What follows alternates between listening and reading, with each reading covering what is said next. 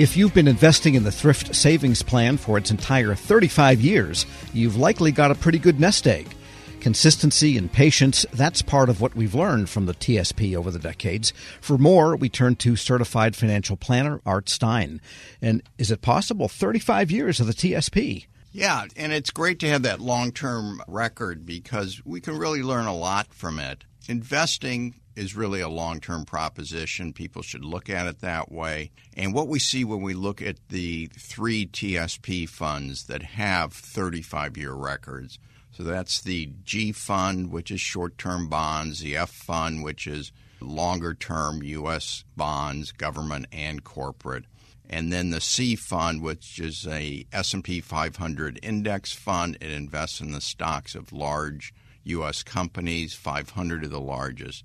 What we see is that the C fund more than doubled the return of the bond funds. And, you know, that's hugely significant. Now, the C fund was, of course, much more volatile, had more years where there were negative returns for the calendar years. Of course, the G fund really doesn't have volatility, and the F fund is volatile, but by a fraction of what you see in the C fund. In many ways, the G fund is just a little bit better than a mattress. Well, it's a lot better than a mattress because, one, it has a rate of return, and the money in your mattress does not. So the average annual return for the G fund over 35 years was 4.6% a year. The F fund was 5.5%, but the C fund was 11.9%, almost 12% a year, which is, you know, a great rate of return. Now, 2022 was extremely unusual in a couple of different ways. One, it was the first time both the F fund, which is the bond market, and the C fund, which is representing the stock market, both declined in the same calendar year. And the declines were pretty major in 2022. Even the bond fund was down 12.8%, and the stock funds were down even more. But there was the first time they were both down in the same calendar year. So is it fair to say that if the C fund was down, whatever, 13, 14%? 18. 18. That still would not have wiped out even two of the years of the 35 or of the prior several. No, because, you know, good years for the TSP are like 2020 and 2021. The C fund was up 18% in 2020 and 28% in 2021. Those were great years, and actually 2019 was up 31%. So huge increases, and yeah, it was down 18%. But if you held on and you had started you know, say even in just in 2019, you still came out way ahead. In other words, on the long term, they go up significantly, but it's more of a ratchet effect than it is a straight curve. Yes. And the way I describe it is it's like a person with a yo yo walking up a hill, and the yo yo's going up and down and up and down. But because a person is walking up a hill, at some point, even when the yo yo is at its lowest point, it's still higher than it was at its highest point further down the hill. And that's what we've seen with the U.S. stock market. So if you don't invest, that makes you the yo yo. yes. Don't be the yo yo. And just a point of historical question what did people invest in before the TSP? Because the TSP is not quite as old as the 401k plan that it's part of. Yeah, well, the TSP really started you know, with the G Fund, which I think started in 1987. What did federal employees have before any they of that? They didn't have a 401k. It was uh, CSRS, and they had this great annuity, and the government didn't feel the need, nor should they have felt the need to offer them a 401k in addition. But then, you know, they wanted to switch to a less rich retirement package and give more responsibility to employees to plan for you know their own retirement security. So then they started a 401k plan, and that mirrored what was happening in the private sector, where there were a lot of companies that had great retirement packages, great pensions. Of course, the government calls the pension the annuity, but they got away from that because they could not afford it. It's a very expensive thing to do. We're speaking with certified financial planner Art Stein. And getting back to 35 years of TSP, what about some of the other funds? There have been foreign stock funds and some of the others. How have they done? Again, over the long haul. Yeah, the I fund has not done as well as the U.S. stock funds, although there were certainly years when it outperformed. The small stock fund is the S fund, and it invests in most of the U.S. stock market that's not in the S&P 500 it has not done as well at this point as the C fund, but there are certainly periods of time when it did better than the C fund. So I urge my clients who are in the TSP to invest in both the S and the C fund and even the I fund because the I fund uh, now foreign stocks that are in the I fund actually are cheaper than the C and the S fund. And cheaper means that if you look at things like price earnings ratios, it's better for these stocks that are in the I fund. So presumably that would make the I fund an excellent long term performer. And the S fund then sort of has the flavor of maybe a little more Silicon Valley, a little bit more startup companies that haven't made it to the big stock exchanges yet, might be on the NASDAQ type of flavor. Well, I wouldn't say that so much because the big companies are in the Nasdaq or in the S and P 500. You know, you're talking about, you know, Amazon and Apple and things like that. You know, it could be like a major trucking company. It could be a manufacturing company. It could be a lot of different things. It could be a drug company. So, you know, hopefully they're going to do so well in the future that, you know, then they become large companies. And because your advice has been frequently don't try to pick stocks. That's why you're in these funds because you have professionals that have mm-hmm. lots of input in order to tailor what those funds are made of to get the best return for the investors. What should people look at economically just to get a sense of what the funds might be doing in the future? Extremely difficult to do, Tom, because you know the stock market and the U.S. economy do not move because of the same stimulus. And the stock market, and this is what makes it very difficult, is a leading indicator of what's going to happen to the economy. So it tends to go down before the economy goes down. And it tends to start going up when we're in a recession and things still look pretty bad. So there's no like obvious clue as to what the future performance is going to be. And you can see that because I mean, there's no one who has consistently predicted what's going to happen in the short term to stocks. And as a result, don't try and forecast. You know, you can look at 35 years worth and see that, you know, if I'm investing in the stock funds, I'm going to have some bad years. The number of calendar years where the C fund had a negative rate of return over the last 35 years, there are seven years. So 20% of the time it declined, and 80% of the time it had a positive rate of return.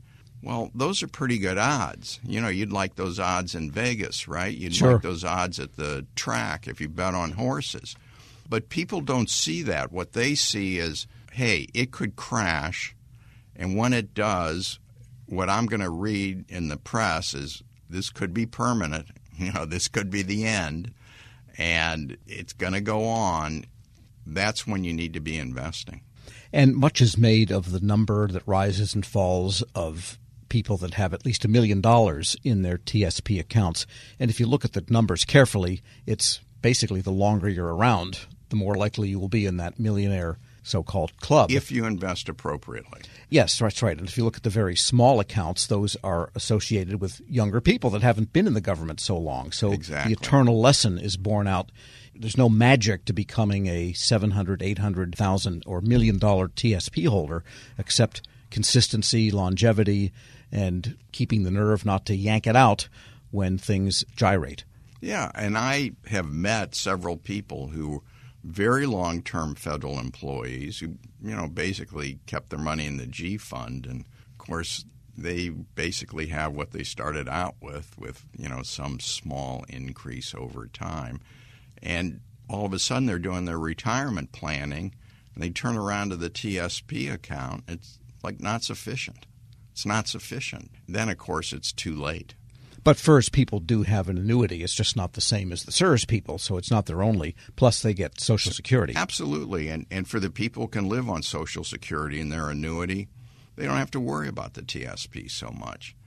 But the problem with that is that the annuity from the federal government for FERS employees has a, as you know, a diet COLA cost of living adjustment.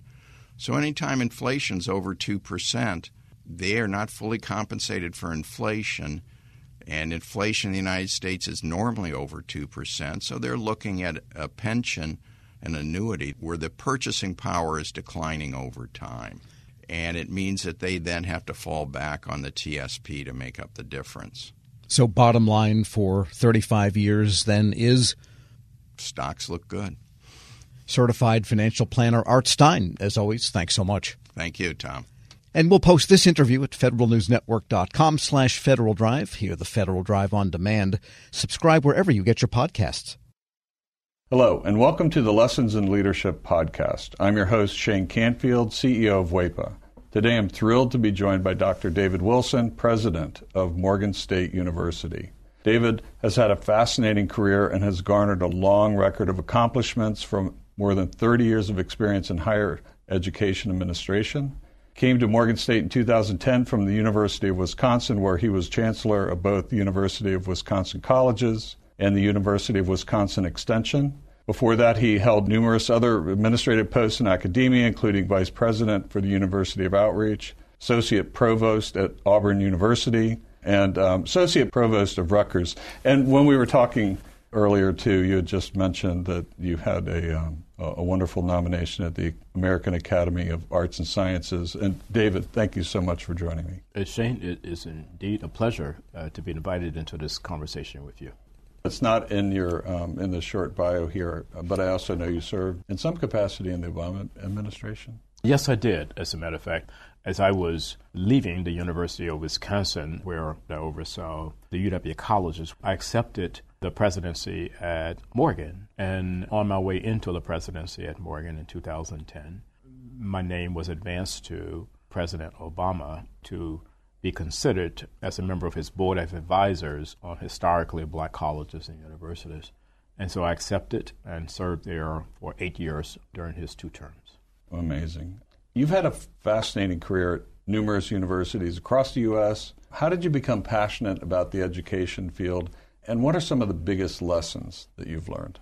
First of all, I was made aware of a quote by Horace Mann, who was a great 19th century educator who really gave rise to public education in the United States. And he was the first to utter the phrase that education is the great equalizer. And why that resonated with me was because I grew up in abject poverty uh, in rural Alabama, and there was no law in Alabama as I was growing up that required black kids to go to school. Uh, I was kind of shut off from formal education on a consistent basis. I didn't get a chance to go to school full time until I was in the seventh grade. We lived on property there that were owned by um, the white landowners. And so the um, owner of the property, a white woman, would bring down to this little shanty that we lived in. And she would bring Look and Life magazines. My mom, uh, she would make us as children plaster these pages of Look and Life magazines against the wall of this little shanty to keep the cold wind out. I would take a kerosene lamp and go around the walls reading those articles in Look and Life magazines, which is when I first came across the phrase of Horace Mann. Hmm. From that point on, I committed myself you know, to education. It's an amazing story, and two things occur to me. One, it's almost incomprehensible that this happened during our lifetime. You know, that to me is uh, almost shocking. It's also truly inspiring that you recognized that you could do more and sought out to do that and were successful at it. So when you think back on that experience, how has that informed, shaped influenced your leadership position now mm-hmm. as president of Morgan State? It, it had to have had an impact, but how would you articulate that? So if you go back to that Alabama environment, what I saw it was just so many people, my own brothers and sisters who were 10 times smarter than I was. But my first five brothers were illiterate. They never got an opportunity to show the nation how brilliant they were. Therefore, I really took on this whole notion that my life had to be about ensuring that individuals who were drowning in potential and they didn't realize it would be in a position where they would realize it. I was never ever about positions that would enable me simply to replicate privilege. I don't care where you went to school. I don't care what type of family you came from. I think that's where sometimes we kind of get education wrong. Uh, we have institutions that want to define themselves uh, based on how many students they don't admit. I'm about just the opposite, taking individuals who are absolutely stellar and don't realize it and bringing that into existence for them. You've had so many opportunities uh, that you could do other things, perhaps at um, larger organizations, but you're where you want to be on purpose, by design, for the kinds of reasons you just talked about, that it's, it's fulfilling. But can you talk a little bit more about that? There have been so many so called top 50 institutions in the United States that have come aggressively after me. And, you know, I flirted with a couple of them, and I went home to Alabama because these two were very serious. And my family is brutally honest with me, and they keep me grounded. So I flew down and began to talk with them about these institutions that were coming after me. I was thinking they would be impressed. And when I finished, my youngest sister said to me, Now, are you finished? Clearly, we are not understanding why you would even consider leaving Morgan. It just reassured me that I'm living my purpose at Morgan. And it is joyful uh, to be at a place where you want to be versus being at a place where others think you should be. One question that I always have to ask is there one leader or maybe a couple of leaders that have inspired you, that have, you mentioned Horace Mann. I don't know if, if that fits in this category, but what might be a couple of leaders that you remember that, that inspired you, that gave you purpose, helped shape your life? in 1989, when I was selected as a W.K. Kellogg Fellow, we had to be introduced to leadership that was different in a lot of ways than the leadership that we had been exposed to. In February of 1990, uh, Mr. Nelson Mandela was released. And that's where I wanted to go and meet Mr. Mandela. We had no idea that he would grant an audience, and he did. He granted an wow. audience. And uh, Mr. Walter Sisulu did as well. So here I am, having grown up in Alabama, I harbored some anger toward the society there that kept me from realizing my potential and then kept so many others like me from ever realizing their potential. At the end of a conversation that we had, someone asked Mr. Sisulu, We're leaving this conversation thinking that you harbor no anger towards a society that locked you away for 27 years. Are we leaving with the correct conclusion? He said, I harbored no anger or bitterness toward the society that locked me away for all of those years because I and others like me knew that what we were doing was the right thing. If you commit yourself to doing the right thing, there should never ever be any space in your heart for anger or bitterness. And that was transformational for me and why I respect and admire Mr. Nelson Mandela and Mr. Walter Sisulu today. That is a great story, and it, you know, with all the accomplishments through your life, I'm sure it had a great impact on your ability to to go as far as you have, and you're still going. Well, uh, I, I, have a takeaway in, in terms of leadership lessons I've learned. We would be well served as a nation if I think we created these opportunities for young people at various stages to really, first of all, see the United States and then we need that same opportunity globally. As a result, when you do that, you understand the history over here, you understand the culture over here, you understand, and you got to understand the world beyond an intellectual understanding. You want to think of your maturation in a way where your brain can never, ever, ever be hacked. So that's sort of the way. That's sort of the way that I kind of see all of that. You that's know? brilliant. and um, being born in rural Southwest uh, Kansas, flyover country, as they say, I can I can tell you that your your comments about travel and getting out, not just reading about it, but actually traveling, it, it really is important. It's absolutely critical for someone's personal development. I, I, I happen to think so. Well, Dr.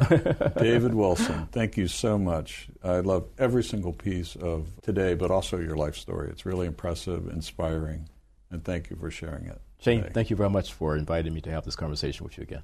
And I'm Shane Canfield, CEO of WEPA. We'll see you next time on the Lessons in Leadership podcast.